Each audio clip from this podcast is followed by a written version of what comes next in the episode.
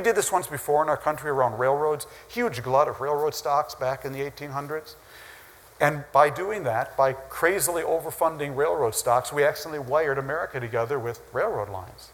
But when we overfunded the world with fiber optic cable, we basically created a world not where we could ride for free only, but where India and Russia and China and Brazil could all ride for free with their digital content.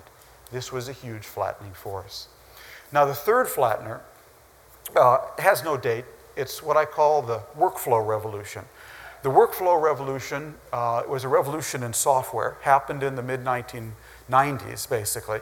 And it really revolved around a set of transmission protocols, the alphabet soup called HTML and HTTP and TCP/IP and XML and SOAP and AJAX. You don't need to know what any of this alphabet soup stands for. All you need to know is this what all these transmission protocols did was make everyone's computer and software interoperable.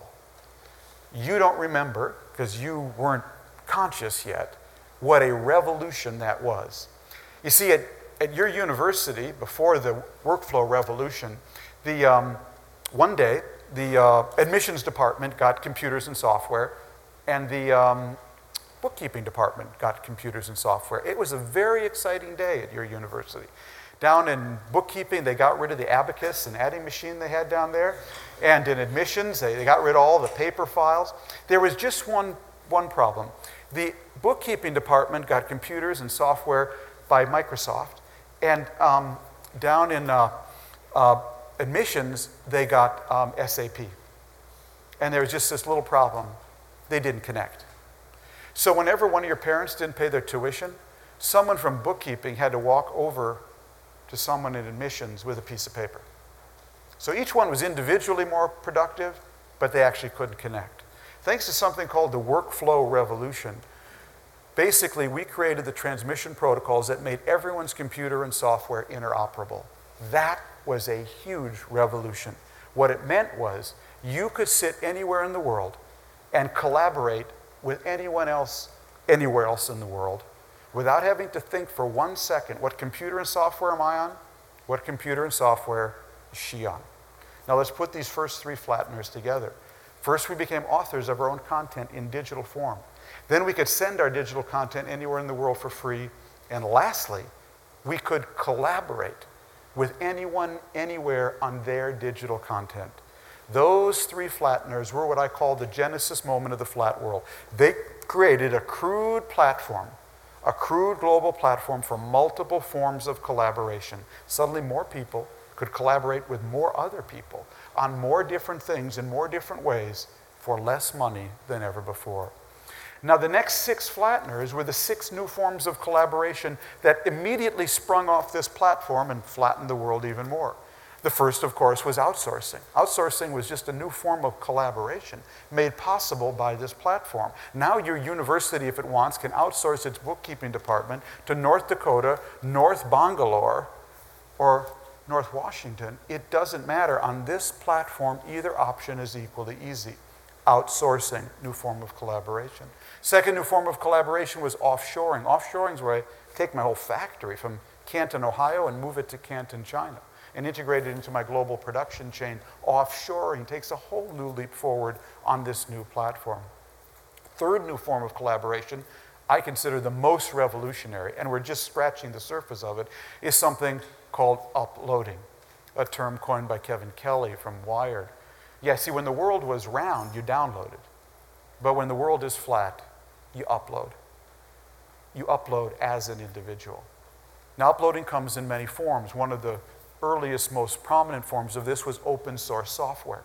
A bunch of geeks sitting at home writing their own operating system, not waiting to download their software, they are, or their operating system, they are uploading Linux. They're writing their own operating system. Why do they do that? Some do it because they hate Microsoft. I don't, but they do. Some do it because they love the pure peer reviewed science of it. Look at this new algorithm I came up with. You got to try this. This is so cool. But for whatever reason they're doing it, it's incredibly revolutionary. How would you like to be Microsoft? You build up a huge cash hoard based on Windows and Word, and suddenly you wake up one morning and some guy's writing Linux, distributing it around the world for free, uploading it. Your biggest competitor is selling their product for free. It's hard to beat free. now, uploading, we know, comes in many other forms. Blogging is one of the most popular forms of uploading content and opinion. In the old days, you wanted an opinion on foreign policy, you had to, you had to download a fuddy-duddy like James Reston or Tom Friedman or Abe Rosenthal or whoever. Oh, not anymore now. When I want to know what's going on in Iraq, I go to Iraqi bloggers. I want to know what people are uploading. YouTube, iPod, podcasting, these are all forms of uploading. These are revolutionary forms of individual creativity where individuals are able to create content and globalize. And then, of course, there's the mother of all uploading, Wikipedia. The people are writing their own encyclopedia. Now, I remember growing up in Minnesota when the Encyclopedia Britannica salesman came to our house with all those books and plop them down in the living room. And It was so exciting. I remember cracking them open, reading the World War II section. He'd come back every few years with some updated books. And very exciting. Then we got Microsoft Encarta. You could actually download your own encyclopedia. It came with Windows. And then along came Wikipedia the people writing and uploading their own encyclopedia. You know how many entries there are in, Encarta 2000? I believe it's 38,000. Wow. 38,000 entries in an encyclopedia you can download. You know how many entries there are in Wikipedia today? About 1.2 million, 374,000. And in another minute, there'll be 375. Now, it's not perfect. Oh, uh, you only have to be a subject of Wikipedia to know how imperfect it is. Um, and um, that the network isn't all correcting. Um, but uh, it's got its problems, but nevertheless, it is here. IBM today has a company officer whose only job is to monitor the IBM references in Wikipedia. Because IBM has concluded more of you will learn about IBM from what you read in Wikipedia than from any other source. Uploading whole new form of collaboration. Fourth new form of collaboration is supply chaining. That's what Walmart does. Only Walmart does it down to the last atom of efficiency. You take an item off the shelf of a Walmart in, uh, in Bethesda, and another item, another copy of that item is immediately made in Shenzhen, China, and sent back up the supply chain. If Walmart were a country, it would be China's eighth largest trading partner today, ahead of Russia, Australia, and Canada. We've never seen a supply chain this efficient A friend of mine, Yossi Sheffi, teaches supply chain logistics at MIT, and Yossi likes to say, Tom, uh, making stuff? Making stuff? Oh, hell, that's so overrated. Supply chain. Now that's really hard. Think about it Walmart is the biggest retailer in the world, and it does not make a single thing. It makes a supply chain that gets single things from 75,000 different suppliers around the world to your neighborhood Walmart at everyday low prices.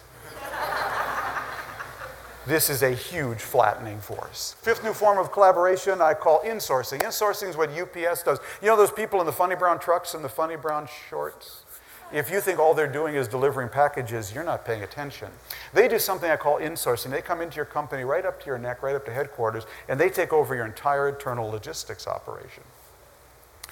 Best example I can give is say you have a, uh, say you have a Toshiba laptop, and it breaks one day. You turn it over, the thing says call 1-800-HELP. You call 1-800-HELP, and the sweet Indian voice on the other end of the line says take your Toshiba laptop to your local UPS store, they'll ship it to us, we'll have it back to you fixed in 72 hours. Here's what you don't know your Toshiba laptop actually goes from that UPS store to Louisville Airport in Louisville, Kentucky, where in an airline hangar at Louisville Airport, your Toshiba laptop is repaired by a UPS employee in funny brown shorts.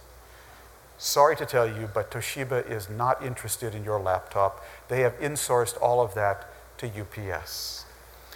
Go to Nike.com to get the kids a new pair of sneakers. Guess who's on the other side of the screen? It's actually a UPS employee. They're taking your order, they're picking and packing the shoes from a Nike warehouse they manage, they're shipping them to you, they're collecting the money. See the Papa John's pizza truck go by?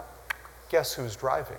Someone in funny brown shorts. Because Papa John's Pizza has insourced the delivery of their dough at the precise hour every day to your local Papa John's Pizza outlet to UPS. This is a huge new form of collaboration. It's going on behind the scenes. There are thousands of companies today that no longer touch their products anymore. They have all been insourced to people in funny brown shorts. Uh, sixth new form of collaboration I simply call informing. Informing is what Google does. It empowers and enables individuals to inform themselves. I don't have to tell you at a depth and breadth unknown in human history. Now, just to recap, we have the first three. They created this platform for multiple forms of collaboration. Then we have the six new forms of collaboration um, outsourcing, offshoring, uploading, supply chaining, informing, insourcing. That's three plus six is nine. I said there were 10. What's the 10th? The 10th I simply call the steroids. The steroids are wireless technology, voice over the internet, and file sharing. And what these steroids are doing is turbocharging all these new forms of collaboration. So now I can do anyone from anywhere with any device totally mobily. Let me wrap it all up um, into, uh, into a fine bow if I could. What basically happened around the year 2000 that made what I call the world flat, and by flat I do not mean equal, I mean, created a platform that was equalizing, that was giving more people the power as individuals to compete, connect, and collaborate. What happened to produce that was that all 10 of these flatteners, I would argue, started to converge right around the year 2000. And the complementarities between them all started to work together. So the informing helped the outsourcing, the outsourcing helped the offshoring, the offshoring helped the supply chaining. They all started to work together. And as they did, they melded into what I would call a global web enabled platform for multiple forms of sharing knowledge, work, entertainment, innovation, entrepreneurship, and unfortunately, also terrorism. Because when the world is flat for Walmart, it's also flat for Al Qaeda. What happened was all 10 of these flatteners melded into this global web enabled platform for multiple forms of sharing knowledge, work, entertainment, education, innovation, and unfortunately also terrorism. That platform, I would argue, is at the center of the world today. We're going from a world where value tended to be created in vertical silos of command and control to a world where value will be increasingly created on this platform by who you connect and collaborate with. We're going from vertical to horizontal. I believe in time, this will be seen as the mother of all inflection points. This move from vertical to horizontal is going to change everything. It is, in my view, bigger relatively than Gutenberg's invention of the printing press. It is going to change everything. Now, there's one iron rule, I would argue, on this platform, and the iron rule is this when the world is flat, whatever can be done will be done.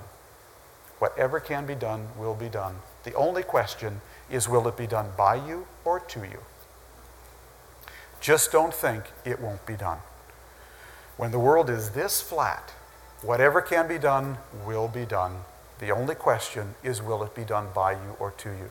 Now, what I see in the world today are incredible mix and match combinations of companies that people are putting together on their own as individuals, understanding this iron rule. My wife and I were in Peru a year ago. We had an eco tour, and we had a wonderful eco tour guide. And one day we were talking you know, about my, my, my, arguments, and he said to me, You know, Tom, a friend of mine has just started a, a company selling Peruvian dishware on the internet from a village near Cusco. Wonderful, the world is flat. But then he added this he's looking in to see whether he can get his dishes made cheaper in China. Why not? If it can be done, it will be done. And he was going to do it before the villager does it next to him.